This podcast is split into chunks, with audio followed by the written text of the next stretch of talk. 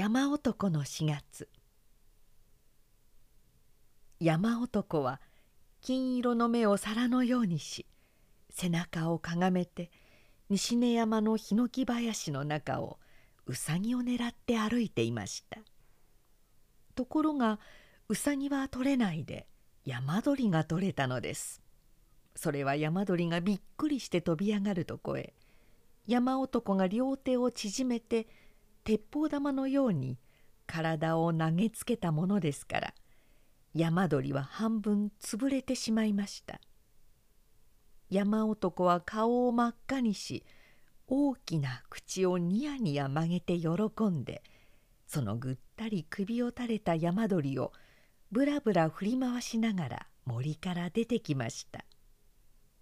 そして日当たりのいい南向きの枯れ芝の上にいきなり獲物を投げ出してバサバサの赤い髪毛を指でかき回しながら肩を丸くしてごろりと寝転びました。どこかで小鳥もチッチッと鳴き枯れ草のところどころに優しく咲いた紫色の片栗の花も揺れました。山男は仰向けになっ青い青い空を眺めました。お日様は赤と金でブチブチの山梨のよう。枯れ草のいい匂いがそこらを流れすぐ後ろの山脈では雪がコンコンと白い五光を出しているのでした。雨というものはうまいものだ。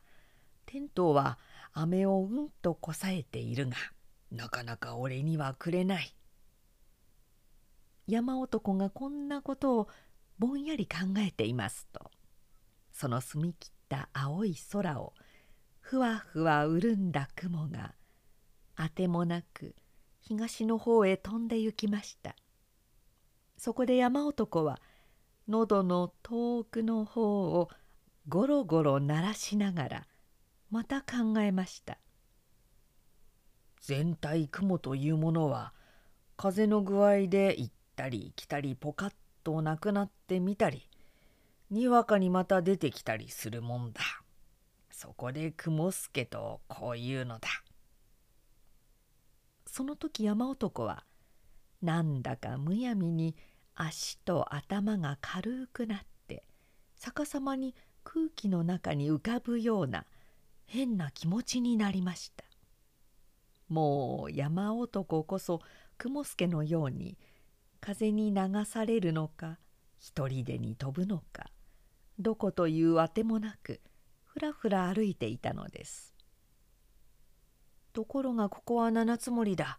ちゃんと七つ森がある。松のいっぱい生えてるのもある。坊主で黄色なのもある。そしてここまで来てみると俺は間もなく町へ行く。町へ入って行くとすれば化けないと殴り殺される。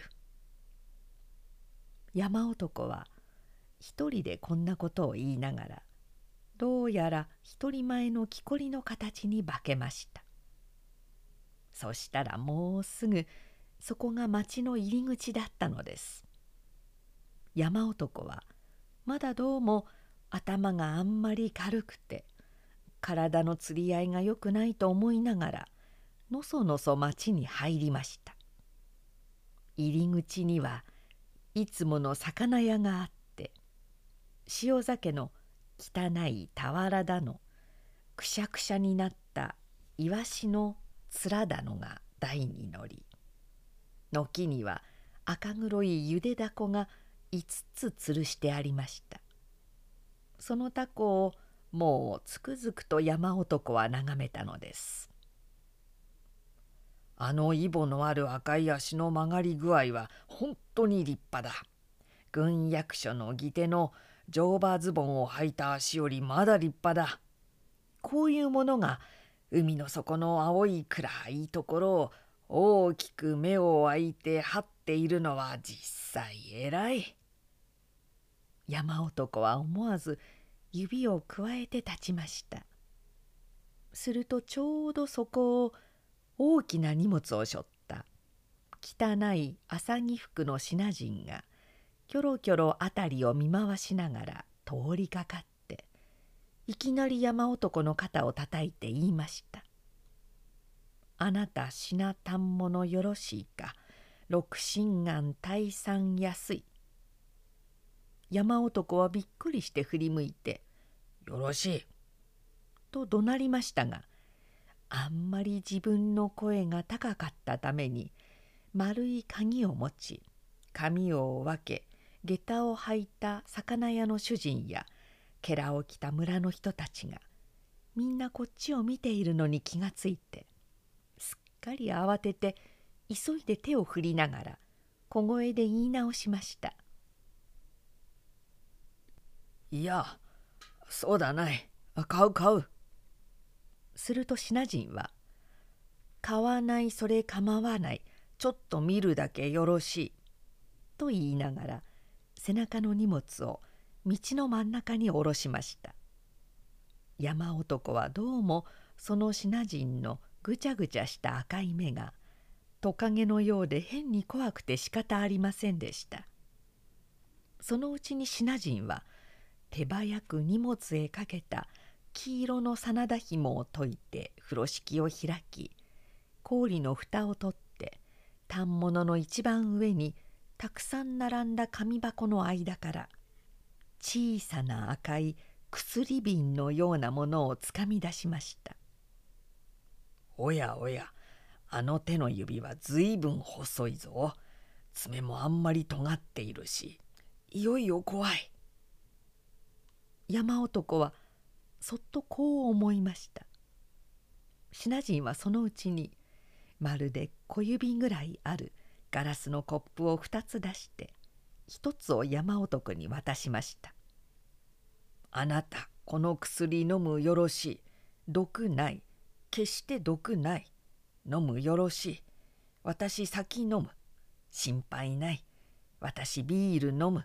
お茶飲む。毒飲まない。これ長生きの薬ある。飲むよろしい」品人はもう一人でカプッと飲んでしまいました。山男は本当に飲んでいいだろうかと辺りを見ますと自分はいつか町の中でなく空のように青い広い野原の真ん中に目の縁の赤い品人とたった二人荷物を間に置いて向かい合って立っているのでした。二人の影が真っ黒に草に落ちました。さあ飲むよろしい。長生きの薬ある。飲むよろしい。品人は尖った指を突き出してしきりに進めるのでした。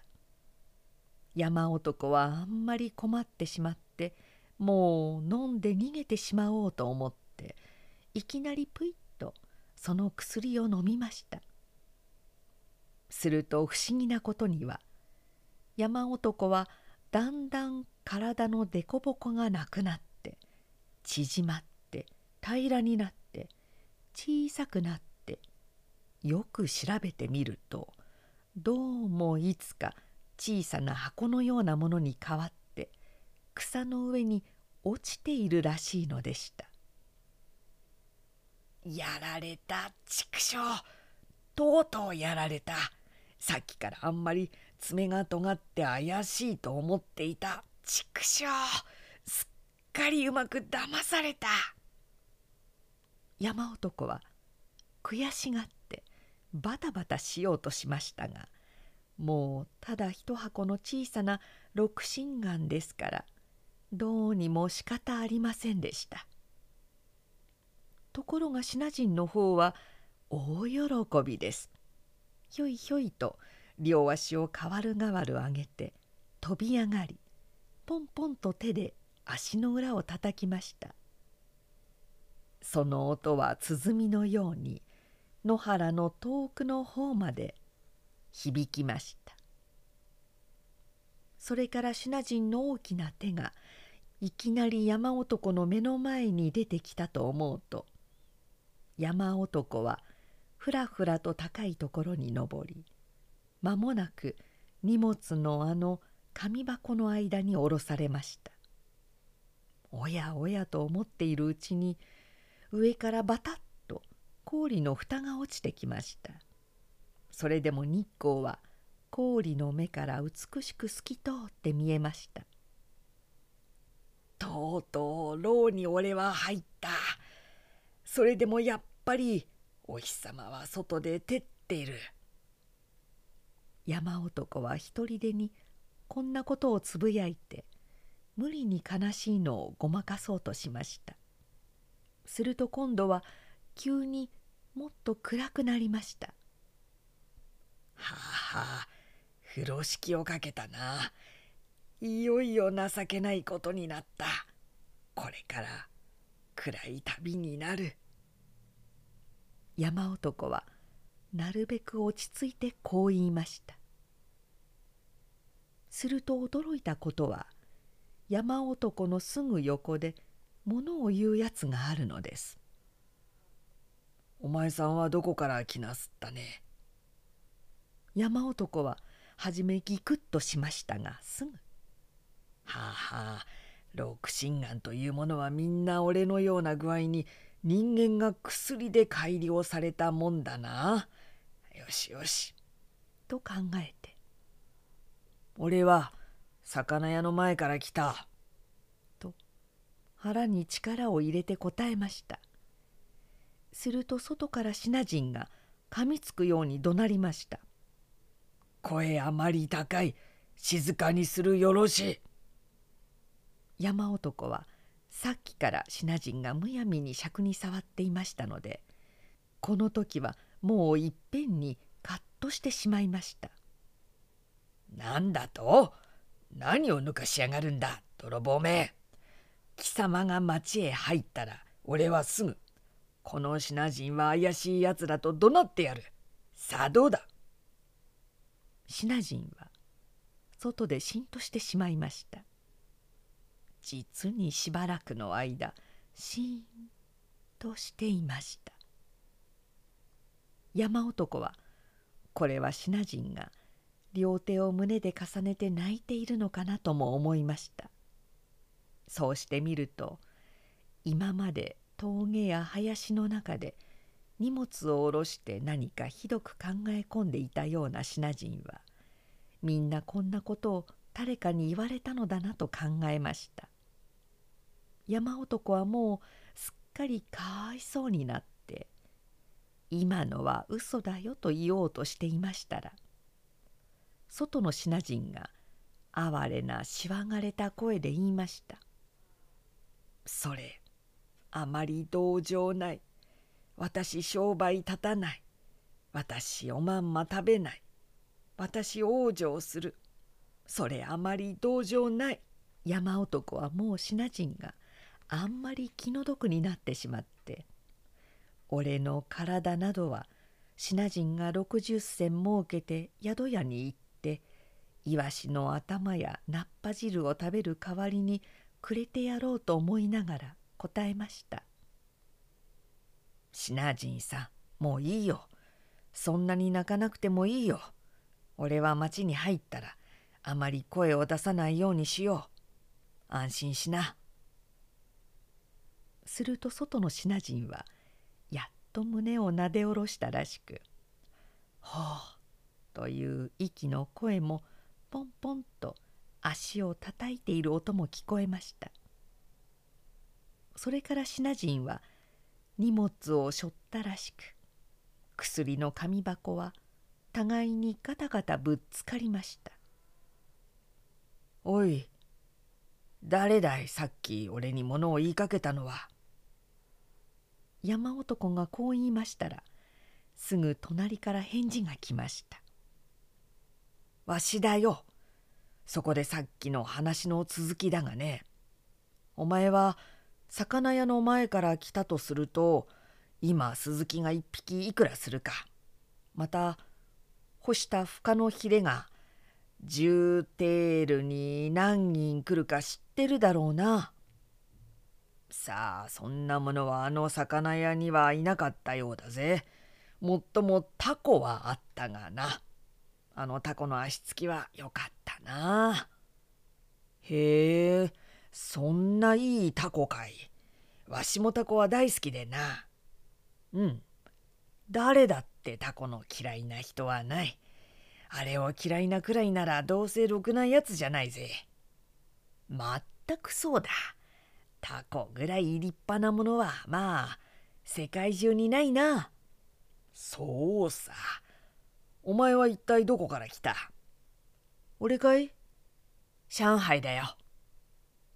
お前はするとやっぱりシナ人だろう？シナ人というものは薬にされたり薬にしてそれを売って歩いたり気の毒なもんだな。そうでない。ここらを歩いてる者はみんなチンのような卑しいやつばかりだが本当の品人ならいくらでも偉い立派な人がある。我々は皆孔子聖人の末なのだ。なんだかわからないが表にいるやつはチンというのか。そうだ。あ暑い。蓋を取るといいな。うん。よし。おい、ちんさん。どうも蒸し暑くていかんね。少し風を入れてもらいたいな。もう少し待つよろしい。チンが外で言いました。早く風を入れないと、俺たちはみんな群れてしまう。お前の損になるよ。するとチンが外でおろおろ声を出しました。それ元も困る。我慢してくれるよろしい。我慢も何もないよ。俺たちが好きで群れるんじゃないんだ。一人でに群れてしまうさ。早く蓋を開けろ。もう20分待つよろしい。えー、仕方ない。そんならもう少し急いで歩きな。仕方ないな。ここにいるのはお前だけかい。いやまだたくさんいる。みんな泣いてばかりいる。そいつはかわいそうだ。チンは悪いやつだ。なんとか俺たちはもう一度元の形にならないだろうか。それはできる。お前はまだ骨まで六心眼になっていないから。眼薬さえ飲めば元へ戻る。お前のすぐ横にその黒い眼薬の瓶がある。そうか。そいつはいい。それではすぐ飲もう。しかし、お前さんたちは飲んでもダメか。ダメだ。けれどもお前が飲んで元の通りになってから俺たちをみんな水につけてよく揉んでもらいたい。それから眼薬を飲めばきっとみんな元へ戻る。そうか。よし引き受けた俺はきっとお前たちをみんな元のようにしてやるからな。眼薬というのはこれだな。そしてこっちの瓶は人間が六心眼になる方か。チンもさっき俺と一緒にこの水薬を飲んだがねどうして六心眼にならなかったろう。それは一緒に眼薬を飲んだからだ。ああそうか。もしチンがこの眼薬だけ飲んだらどうなるだろう。変わらない人間がまた元の人間に変わるとどうも変だな。その時表でチンが「品たものよろしいかあなた品たものを買うよろしい」という声がしました。はあ始めたね。山男はそっとこう言って面白がっていましたらにわかに蓋が開いたのでもうまぶしくてたまりませんでした。それでも無理やりそっちを見ますと一人のおかっぱの子供がポカンとチンの前に立っていました。チンはもう眼薬を一粒つまんで口のそばへ持って行きながら水薬とコップを出して「さあ飲むよろしい。これ長生きの薬ある。さあ飲むよろしい」とやっています。始めた始めた。いよいよ始めた。氷の中で誰かが言いました。私ビール飲む。お茶飲む。毒飲まない。さあ飲むよろしい。私飲む。その時山男は丸薬を一粒そっと飲みました。するとメリメリメリメリ山男はすっかり元のような赤髪の立派な体になりました。陳はちょうど丸薬を水薬と一緒に飲むところでしたがあまりびっくりして水薬はこぼして丸薬だけ飲みました。さあ大変。みるみる陳の頭がめらっと伸びて今までの倍になり背がめきめき高くなりました。そして「わ」と言いながら山男につかみかかりました。山男はまん丸になって一生懸命逃げました。ところがいくら走ろうとしても足が空走りということをしているらしいのです。とうとう背中をつかまれてしまいました。助けてくれ。と山男が叫びました。そして目を開きました。みんな夢だったのです。雲は光って空をかけ枯れ草は芳しく暖かです。山男はしばらくぼんやりして投げ出してある山鳥のキラキラする羽を見たり六神眼の紙箱を水につけて揉むことなどを考えていましたがいきなり大きなあくびを一つして言いました「ええ畜生。夢の中残った。陳も六神眼もどうにでもなれ」それからあくびをもう一つしました